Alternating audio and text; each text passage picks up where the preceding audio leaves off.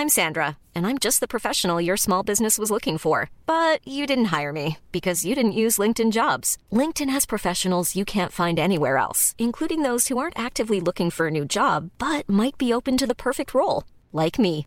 In a given month, over 70% of LinkedIn users don't visit other leading job sites. So if you're not looking on LinkedIn, you'll miss out on great candidates like Sandra. Start hiring professionals like a professional. Post your free job on linkedin.com/people today. Hey, it's Paige DeSorbo from Giggly Squad. High quality fashion without the price tag. Say hello to Quince. I'm snagging high-end essentials like cozy cashmere sweaters, sleek leather jackets, fine jewelry, and so much more. With Quince being 50 to 80% less than similar brands. And they partner with factories that prioritize safe, ethical, and responsible manufacturing. I love that. Luxury quality within reach. Go to quince.com slash style to get free shipping and 365 day returns on your next order. Quince.com slash style. When you're ready to pop the question, the last thing you want to do is second guess the ring. At Bluenile.com, you can design a one of a kind ring with the ease and convenience of shopping online. Choose your diamond and setting. When you find the one, you'll get it delivered right to your door. Go to Bluenile.com and use promo code LISTEN to get $50 off your purchase of $500 or more. That's code LISTEN at Bluenile.com for $50 off your purchase. Bluenile.com code LISTEN. Join us for a journey as we go back to the great civilizations of the past. Who were the people? What were they like? How did they begin? And how did they end? Let's find out on episode 82 5000 BC.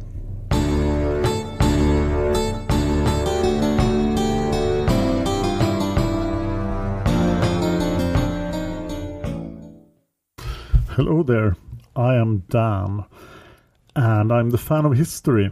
This is the second to last scripts that Shane Sowersby wrote about prehistory. Uh, we will finish with the next uh, episode, then I will start charging again on Patreon for any further episodes. So please, please support this podcast on patreon.com slash fan of history or search for fan of history on Patreon. If you can find it in your heart to give me a dollar an episode, I will be most happy because I love this podcast. I'm doing nine podcasts. I'm making a living podcasting. It's not from this podcast. And I want it to be from this podcast. Uh, what will happen later, uh, if there is no improvement, I will publish the 690 script. I have a, a script for the 690s as well. And then I will probably just co publish episodes with my mass murder podcast. That podcast is in Swedish, so I will have to do some translation, which I will probably do on the fly. So the level of English will deteriorate horribly starting then in episode 85. But I'm also looking for scripts so scripts and patrons on Patreon, that's what I want. I also want to begin this episode with a special shout out to Mac McGovern, who has, I said Matt there, Matt McGovern, who has motivated me to create this episode today when I should really be recording murder podcasts. But I do love this podcast. I want it to continue. I am also looking for a co host. So if you feel inclined to do that, let's talk about it. Okay, over to Shane Sowerby's excellent script and the world in 5000 BC. We have now reached the year 5000 BC and the start of the fifth millennium. Although nothing much changes as opposed to the previous millennium, the next 1000 years would see agriculture reaching the Atlantic coast of continental Europe and the first appearance of Egypt into our story. Today, we concentrate on events in the year 5000 BC itself. First up, China and Daxi culture. The Daxi culture 5000 to 3300 BC, uh, was located in the Three Gorges region of the middle Yangtze River in China. It ranged from western Hubei to eastern Sichuan and the Pearl River Delta. The type site of Daxi was discovered in Qutang Gorge around Wushan, Chongqing by Nels C. Nelson in the 1920s. Daxi sites were the earliest in China to show evidence of moats and walled settlements. Despite this, people interacted and traded with those found near the Delta region, exchanging their cylindrical bottles, white plates, and red pottery for jade artifacts. As was the norm for the Yangtze River area, people cultivated rice extensively. Little is known about the Daxi culture, and they would be followed in 3300 BC by the Koyaling culture. One thing for certain is that following the construction of the Three Gorges Dam in 2003, the site of Daxi is no longer accessible unless you plan to have a trip underwater. That moves our focus to the Majiabang culture, 5000 to 3300 BC as well, the same period as the Daxi culture. The people that the Daxi traded with at the Yangtze River Delta was known as the Majiabang. The type site, uh, type site of Majiabang was discovered in 1959 around the Taihu Lake in Yixing in Zhejiang province. Other sites included Songtse and Fuquanshan in the Qingpu district of modern-day Shanghai. Archaeologists considered that the Majiabang and sites in northern Jiangsu were part of the same culture, known as the Qingliangang culture. They realized that northern Jiangsu was the homeland of the Dawenkou culture. Some scholars stated that the Hemudu culture, who we touched upon previously, coexisted with the Majiabang as two separate and distinct cultures, with cultural transmission between both of them.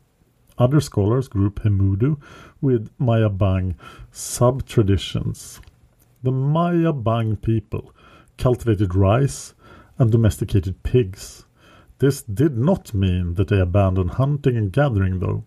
Remains of sika and roe deer as well as tools made from various animal bones found at Songtse, show the importance of fishing and hunting at that time.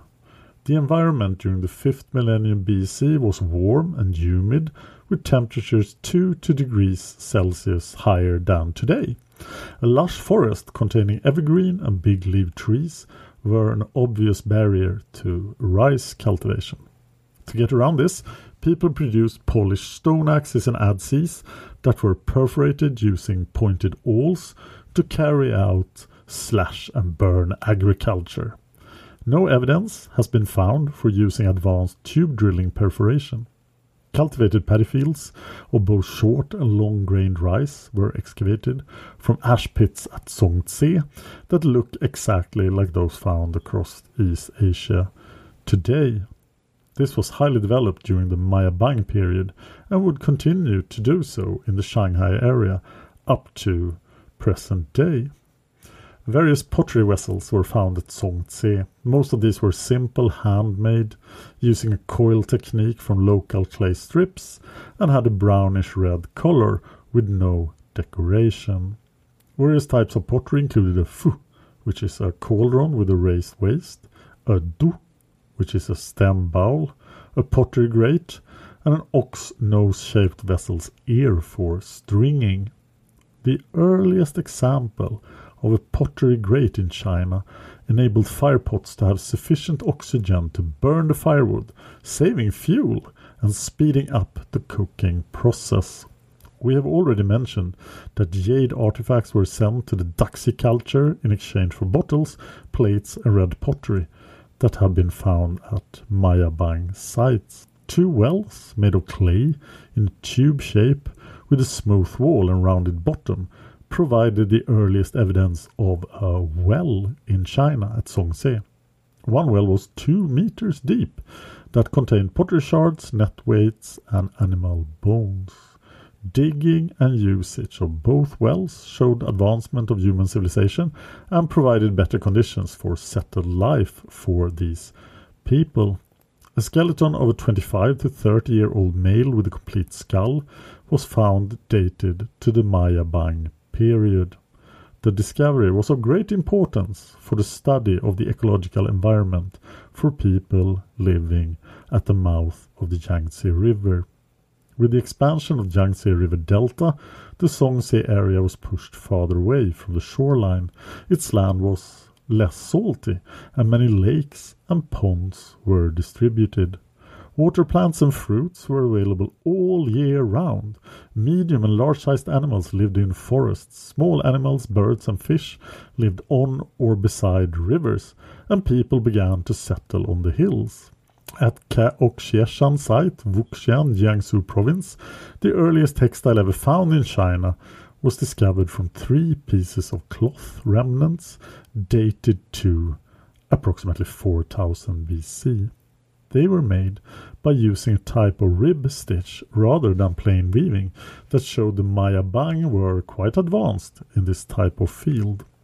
In 3300 BC, the Majiabang was followed by the Liangzhu culture, which we then will sadly not be able to cover in this podcast as of now. Next, we will speak about the Yangshao culture, also 5000 to 3000 BC that is 300 years longer than the other two. The Yangshao culture was a Neolithic culture that was located along the Yellow River in China between 5000 and 3000 BC. It was named after Yangshao, the first excavated village of this culture that was discovered in 1921 in Henan province by Swedish archaeologist Johan Gunnar Andersson. Finally, a name I could pronounce uh, as I am Swedish. That is why I sound like a drunk Viking. Anyway, it flourished in the provinces of Henan, Shaanxi, and Shanxi. It consisted of hundreds of settlements along the Yellow and Wei River regions, stretching across the northwestern plains from Shaanxi province in central China to Gansu province in the west. Yangshao village was located near the confluence of the Yellow River, the Fen River, and the Wei River. In approximately 4000 BC, carefully laid out villages were founded by hunter farmers on the Yellow River and the Wei River. The Yangshao culture itself is divided into three periods. The early period, the Banpo phase, is between 5000 and 4000 BC, and it was represented by the Banpo, Yangshai, Beishuling, and Dadiwan sites in the Wei River Valley in Shaanxi.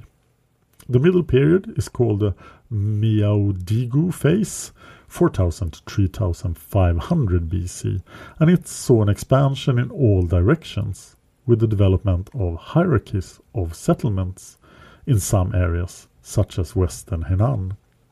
The late period, 3500 to 3000 BC, saw a greater spread of settlement hierarchies.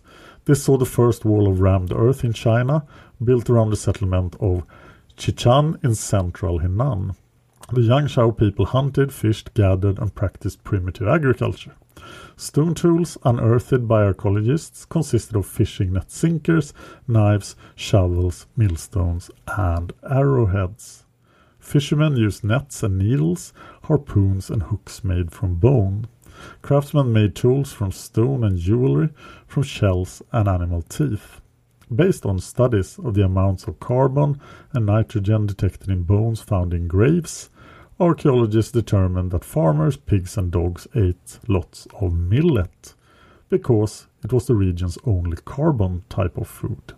In fact, millet made up 90% of the diet of some animals. Some sites used foxtail millet as their main crop, Others used broomcorn millet, and one or two may have cultivated rice. Whether they used slash and burn techniques or intensive agriculture is still a matter of debate. Once the soil was exhausted, residents packed up their belongings and moved to new lands, constructing new villages in the process. By the Middle Yangshao period, permanent settlements such as Jiangxi contained grinding stones for making flour and raised floor buildings used for storage of surplus grain. Some of the earliest examples of clay pottery found in China were created as far back as 6000 BC. In the Yangshao area. Pottery consisted of fine white, red, and black painted pottery with human, animal, and geometric designs. However, unlike the later Longshan culture, the Yangshao did not use the potter's wheel to produce their pottery. Excavations found that children were buried inside painted pottery jars. Those jars must have been quite large. Between 4000 and 3500 BC, a bright red mineral known as cinnabar was used for a variety of uses, from ceramics to walls and floors of buildings for ritual ceremonies.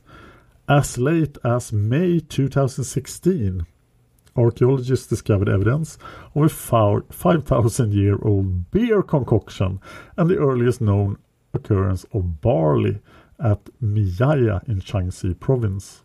Researchers found yellowish remnants.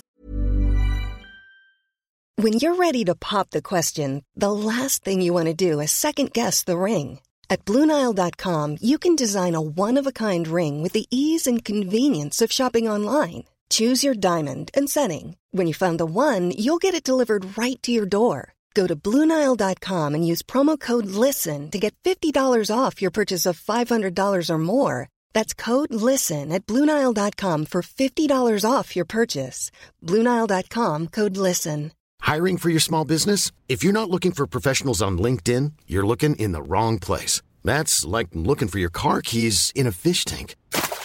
LinkedIn helps you hire professionals you can't find anywhere else, even those who aren't actively searching for a new job but might be open to the perfect role. In a given month, over 70% of LinkedIn users don't even visit other leading job sites. So start looking in the right place. With LinkedIn, you can hire professionals like a professional. Post your free job on linkedin.com slash people today. Hey, Dave. Yeah, Randy. Since we founded Bombas, we've always said our socks, underwear, and T-shirts are super soft. Any new ideas? Maybe sublimely soft. Or disgustingly cozy. Wait, what? I got it. Bombas. Absurdly comfortable essentials for yourself and for those facing homelessness. Because one purchased equals one donated. Wow, did we just write an ad?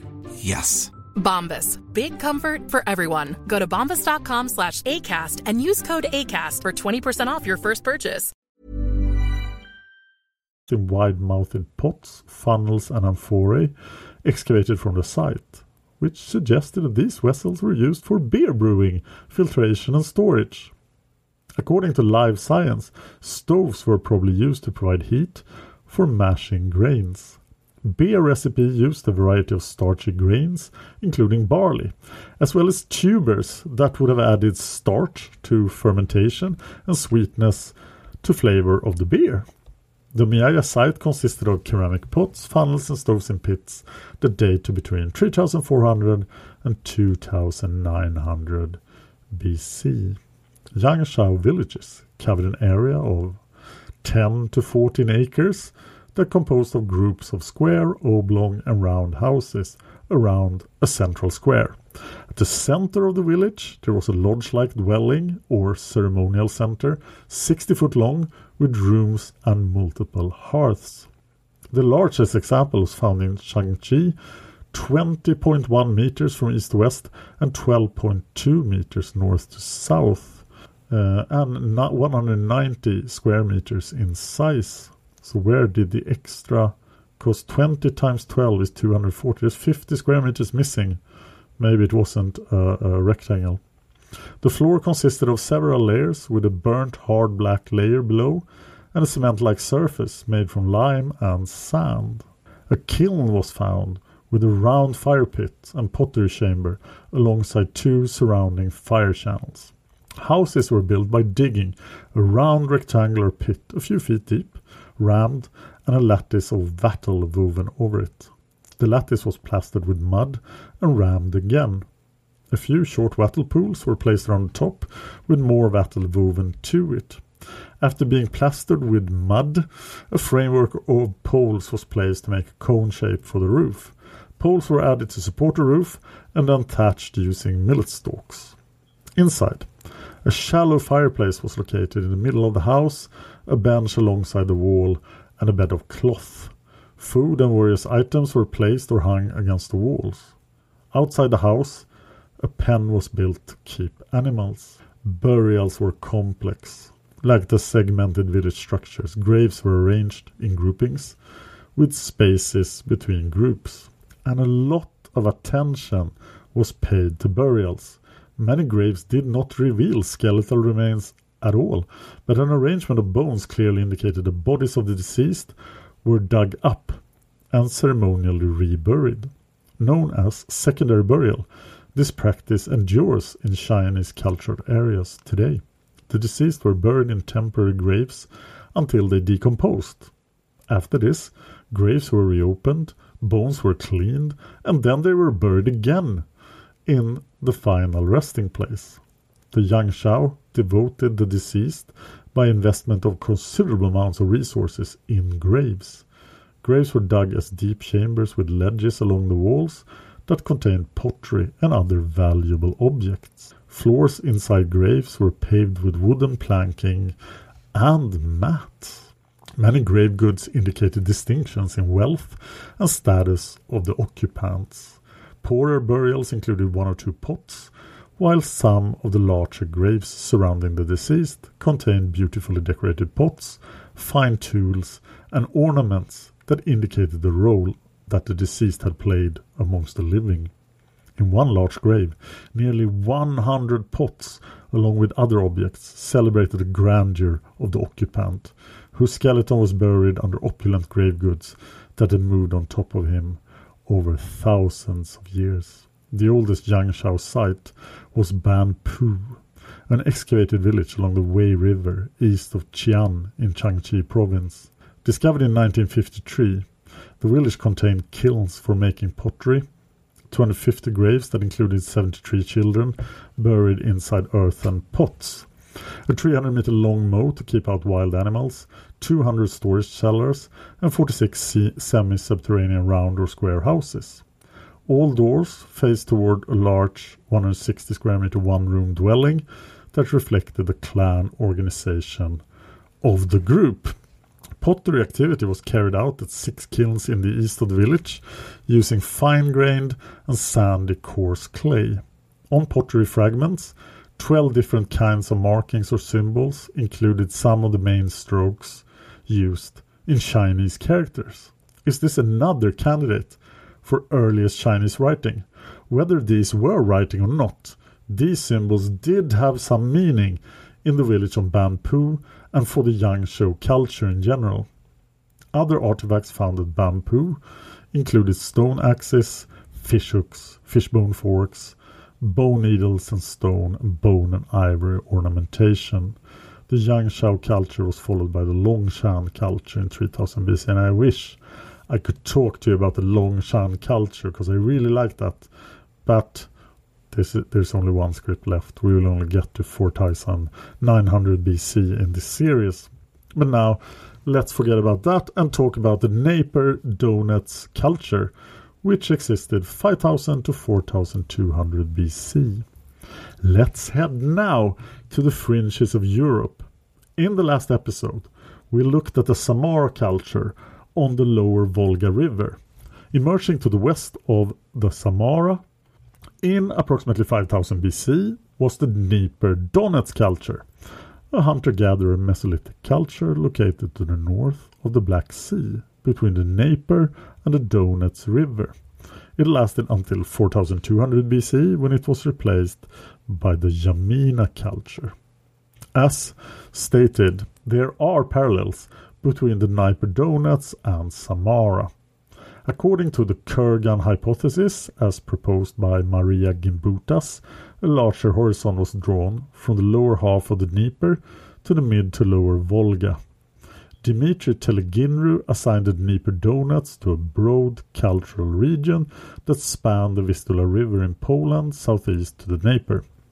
J.P. Mallory, who wrote In Search of the Indo-Europeans in 1989, included this area within the limits of the Proto-Indo-European people, those warlike cultures that Maria Gimbutas advocated with first the Samara culture. The role of the Dnieper Donets and its language in comparison to the Pontic Caspian cultures, like the succeeding Shredny Stog and Jamna cultures, is open to debate. The display of cultural traits does point to long standing mutual contact or genetic relations between these cultures.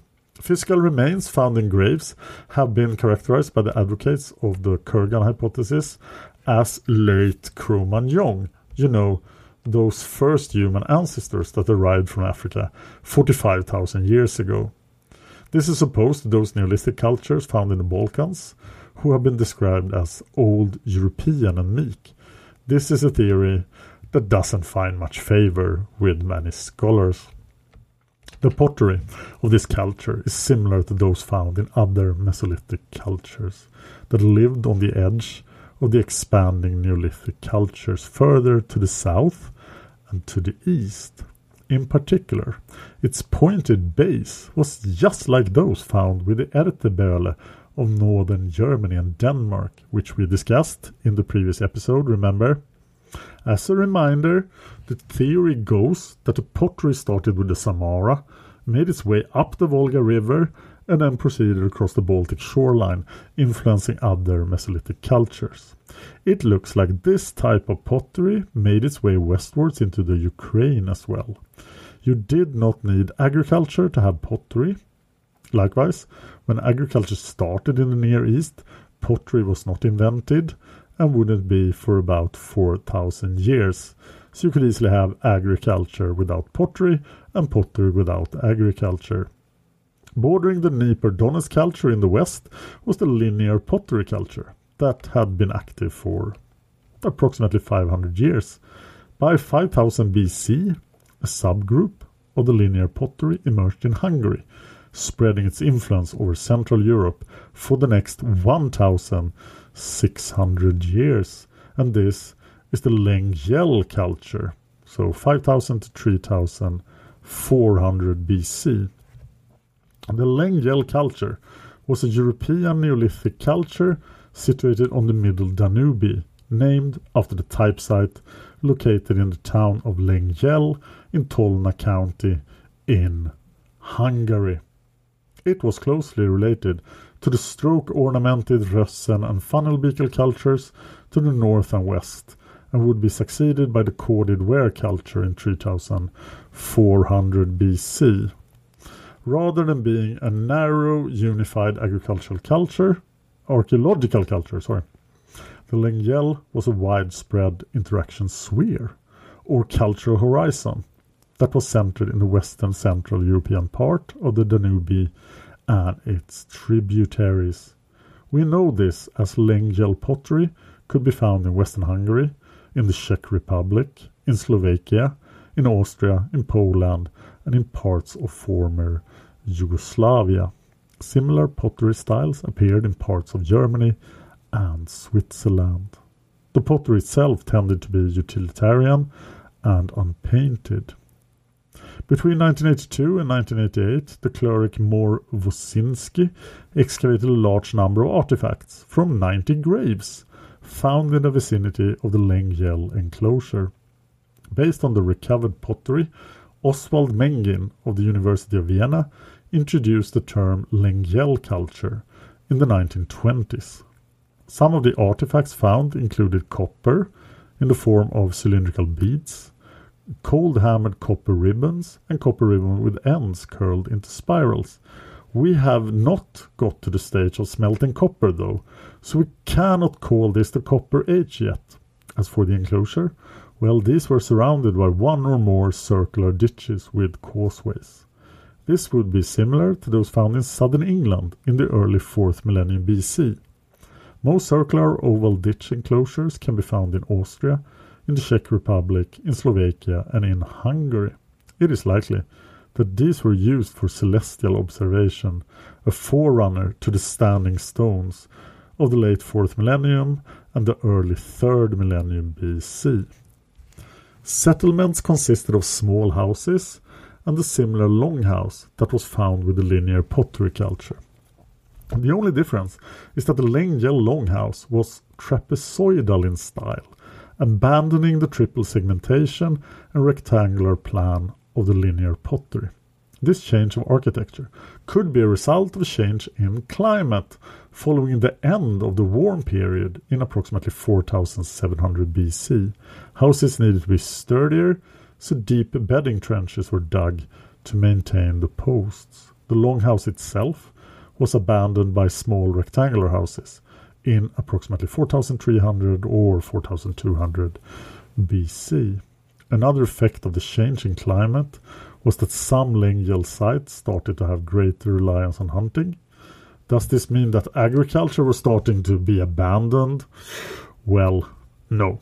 Agriculture and stock raising, mainly cattle and pigs, continue to be practiced, but a large number of wild faunal remains suggested that crops were not doing so well in the poorer climate conditions. This did not prevent agriculture from spreading further north and west, though, and we will look at further Neolithic cultures in the next episode. Next time, we head to Saxony in Germany to look at our first Neolithic enclosure known as the Goseck Circle. We will head to Romania, to Moldova, and to western Ukraine to discuss a Neolithic and possibly first Copper Age culture to emerge in Europe, known as the Cucuteni Trypillian culture, and return to southern Mesopotamia to catch up with the Ubaid period, where both maritime activities and influence to the north occurred. But for now, it's time to say goodbye. Goodbye from me, and goodbye from Shane Sowersby, who wrote this. So, uh, let's speak to you again next time. If you enjoyed this podcast, please consider supporting us on Patreon. Patreon.com slash fan of history. Just a dollar an episode would help us out. Thanks, and see you next time. Planning for your next trip? Elevate your travel style with Quince. Quince has all the jet setting essentials you'll want for your next getaway, like European linen, premium luggage options, buttery soft Italian leather bags, and so much more. And is all priced at 50 to 80% less than similar brands. Plus, Quince only works with factories that use safe and ethical manufacturing practices. Pack your bags with high-quality essentials you'll be wearing for vacations to come with Quince. Go to quince.com/pack for free shipping and 365-day returns. When you need mealtime inspiration, it's worth shopping Kroger, where you'll find over 30,000 mouthwatering choices that excite your inner foodie. And no matter what tasty choice you make, you'll enjoy our everyday low prices, plus extra ways to save, like digital coupons worth over $600 each week. You can also save up to $1 off per gallon at the pump with fuel points. More savings and more inspiring flavors make shopping Kroger worth it every time. Kroger, fresh for everyone. Fuel restrictions apply.